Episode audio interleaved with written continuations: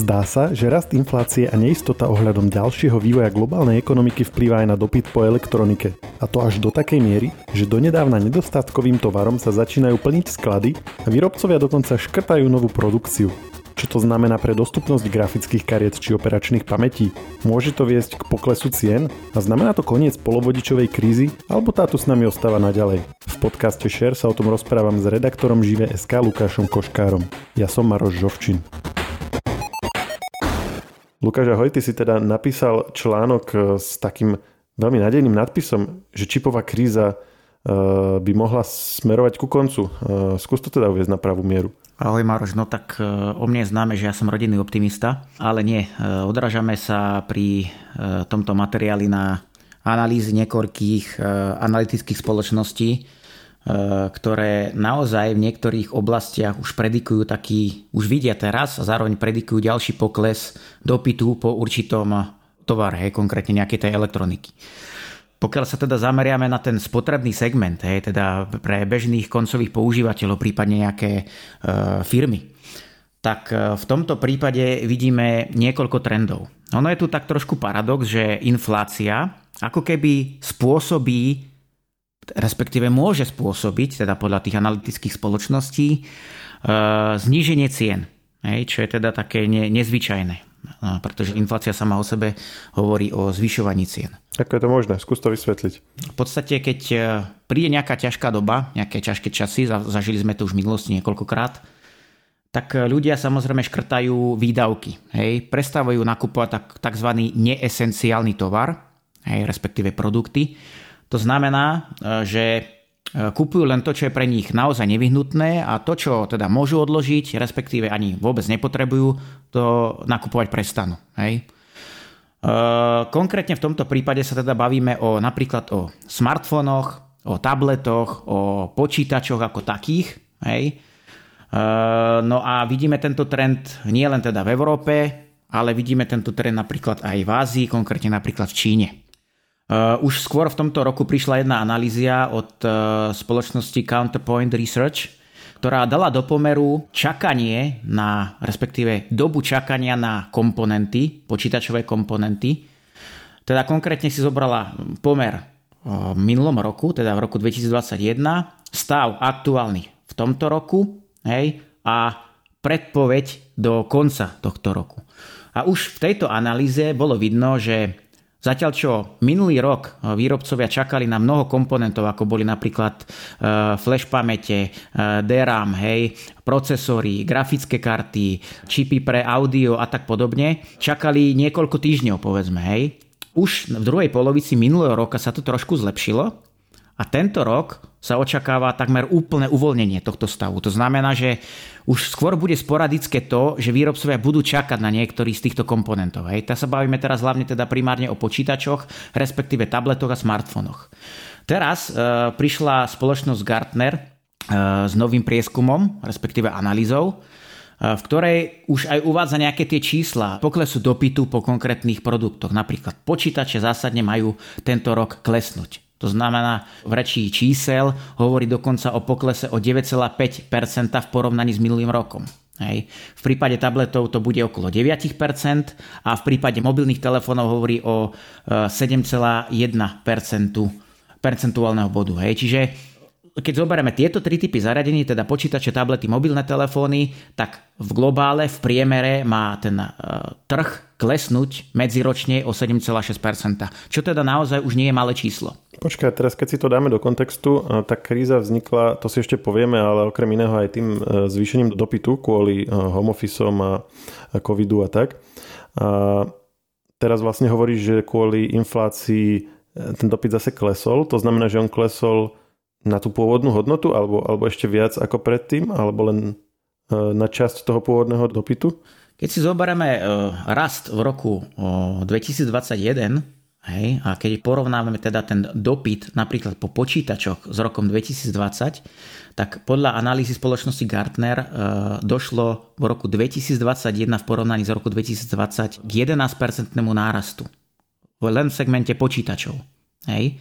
Teraz sa bavíme o poklese o deväť celá päť percentného bodu, hej, v roku dvetisícdvadsaťdva v porovnaní s minulým rokom. Hej. Čiže v podstate ako keby sa ten dopyt dostal niekde na tú úroveň spred z toho obdobia pandémie, hej, môžeme to tak povedať. Prípadne ešte dôjde k ďalšiemu poklesu. Aj toto je na stole, pretože my sme pred niekoľkými dňami oslovili aj niekoľkých predajcov na Slovensku z elektronikou a tí nám, mnohí z nich nám teda potvrdili, už sme to hovorili aj v predchádzajúcom podcaste spred niekoľkých dní, že e, zákazníci menej nakupujú e, tovar spojený s home officeom. To znamená počítače, hej, povedzme tlačiarne, notebooky, ja neviem čo všetko ostatné. Hej.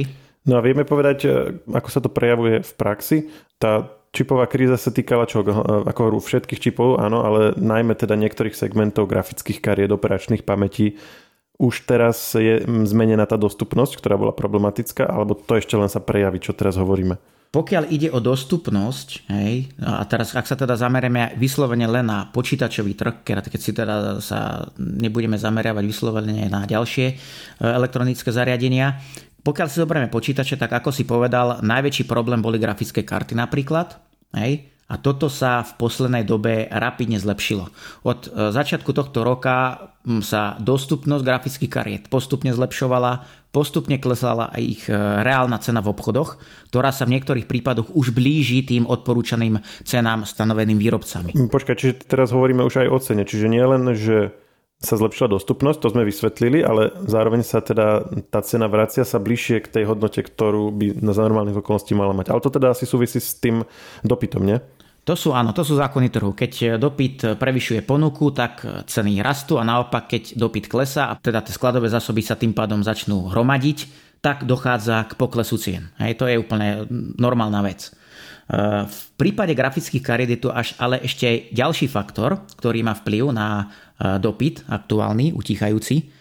A to je konkrétne prepad trhu s kryptomenami. Hej, pretože grafické karty, výkonné grafické karty, herné grafické karty boli vo veľkom skupované hlavne tými ťažiarmi. Hej, skupovali ich veľké kryptofarmy, ktoré teda prevádzkovali tieto grafické karty nepretržite dvadsaťštyri hodín sedem dní v týždni a používali ich práve na to získavanie toho virtuálneho kapitálu. Hej. Ale toto sa samozrejme prestalo už vyplácať tým ťažiarom, keďže hodnota tých kryptomien rapidne klesla v uplynulých týždňoch až mesiacoch. Aj to je inak spôsobené infláciou a neistotou na celosvetových trhoch.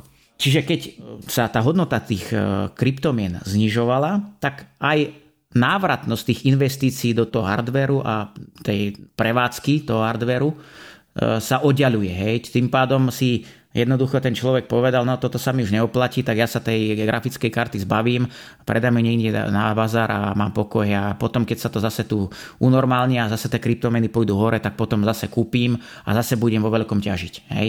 A teraz sa nám tým pádom spája viacero dôvodov, keď spomínaš tie grafické karty, lebo jedna vec je inflácia, ale teraz si povedal vlastne druhý dôvod, že záujem, alebo teda tá efektivita ťažby kryptomien už je taká, že sa to až tak neoplatí pre tých, čo, čo ich skupovali. Čiže to bola nejaká dočasná anomália na tom trhu, že ich nekupovali ľudia kvôli grafike, hrám, práci, ale vlastne kvôli ťažbe kryptomien, takže to teraz ako keby končí. Čiže, čiže druhý dôvod, ktorý obmedzoval tú ich dostupnosť, teraz akože hra do karát. Čiže to vlastne súbeh tých dvoch dôvodov, hej? Presne tak, ako si povedal, plus je tam samozrejme ďalší dôvod. Očakávame v horizonte dvoch, troch mesiacov uvedenie novej generácie grafických kariet, takže už tí predajcovia sa musia, musia zamýšľať nad tým, že čo, ako sa zbavia tých starých, hej? Lebo jednak v tých bazároch sa teraz budú hromadiť grafické karty, ktoré využívali tí kryptomaniaci, ktorí ich teda používali na tú ťažbu, len tu pri nich si treba zase uvedomiť aj toto B, že tieto karty bežali naozaj nepretržite a mohlo sa to podpísať na ich životnosti a kvalite. Hej, takže ak teraz nakupovať kartu, tak si veľmi dávať pozor na to, odkiaľ kupujem. Ten, ten bazárový predaj, ten by som naozaj zvážil. No ale zase na druhú stranu, keď sa hromadia tie karty na, na tých bazároch, kde sú teda lacnejšie a tí ľudia niektorí sa uľakomia a kúpia ich, napriek tomu, že povedzme bežali niekde v kryptofarme aj e, nepretržite, ja neviem koľko mesiacov, tak keď tu máš na jednej strane bazárový predaj, tak tí obchodníci budú musieť niečo spraviť aj s tými svojimi skladovými zásobami a znižovať tie ceny aj svojich nových kusov, aby ich vôbec predali, pretože máme tu tú hrozbu aj príchodu nových, novej generácie grafických kariet a keď príde nová generácia, tak tá staršia nebude až až taká atraktívna. Hej. Takže už toto je ďalší tlak na znižovanie tých cien e, grafických kariet súčasných. To isté inak čaká aj procesory, pretože takisto očakávame novú generáciu procesorov. Aj v tomto prípade je možné, že nastane nejaký ten pokles, nejaká tá korekcia cien. No a ďalším komponentom, pri ktorom teda očakáva sa e, zlacňovanie, sú teda pamäťové čipy, konkrétne pre operačné pamäte. A v tomto prípade e, sa dokonca e, počíta až v priemere teda celého trhu až s desať percent zlacnením do konca tohto roku, respektíve už v treťom kvartáli tohto roku.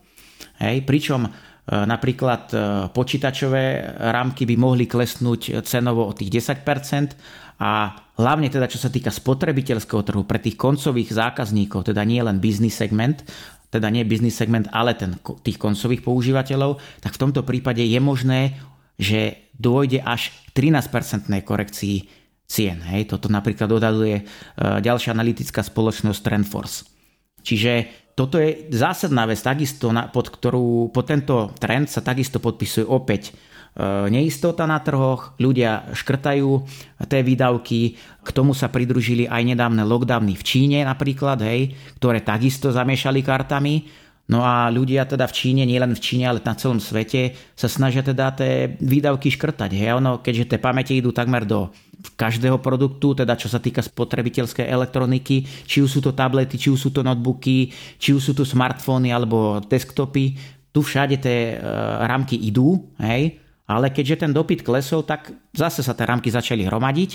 No a tým pádom e, dochádza, respektíve tí dodávateľia a výrobcovia budú musieť tie ceny nejakým spôsobom korigovať.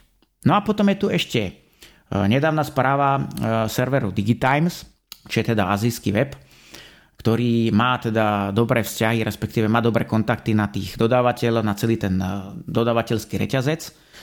No a tu napríklad sa hovorí o tom, v tejto správe, že aj dôležití zákazníci tajvanskej spoločnosti té es em cé, ktorá teda vyrába čipy, najmodernejšie čipy aktuálne, tak títo zákazníci redukujú svoje predchádzajúce objednávky.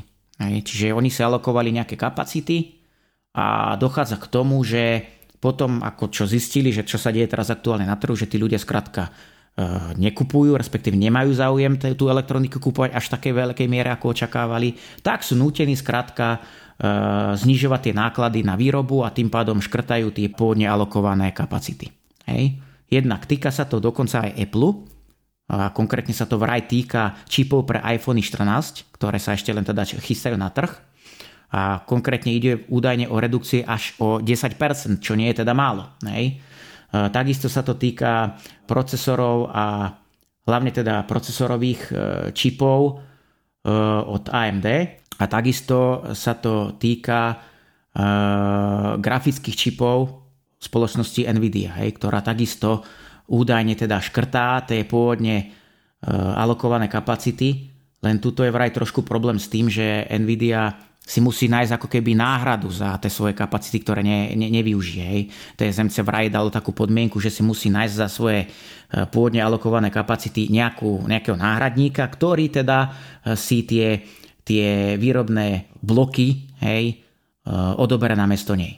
Toto sú samozrejme zatiaľ len e, nepotvrdené informácie. Žiadna z menovaných spoločností tieto špekulácie nepotvrdila, ale samozrejme, ako sa hovorí, bez vetra sa list, listok nepohne. Hej. Čiže na tom zrejme niečo bude. Čiže čo sa týka počítačového segmentu, je vidieť z niekoľkých stran naozaj také tie indície, že niečo sa deje, ten dopyt klesá a mohlo by to smerovať k naskladneniu tých komponentov, ktoré doteraz chýbali a možno aj nejakému cenovému poklesu. A dôležitá informácia, tieto dôvody, ktoré si uviedol, sú neni všetko tie isté, kvôli ktorým tá čipová kríza vznikla. Tam sme spomínali ten záujem o ťažiarov kryptomien, to sme, to sme vybavili, že to bola taká akoby anomália. A takisto zvýšený záujem kvôli home officeom, ten sa teda končí, lebo pandemické opatrenia končia.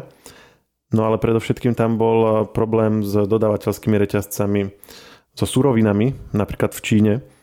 Toto všetko stále platí, alebo aj toto sa už začína nejako, nejakým spôsobom riešiť? Pokiaľ sa bavíme o konci polovodičovej krízy, respektíve celkovo krízy s komponentmi a materiálmi ako takej, ešte nemôžeme hovoriť o tom celoplošne. Hej?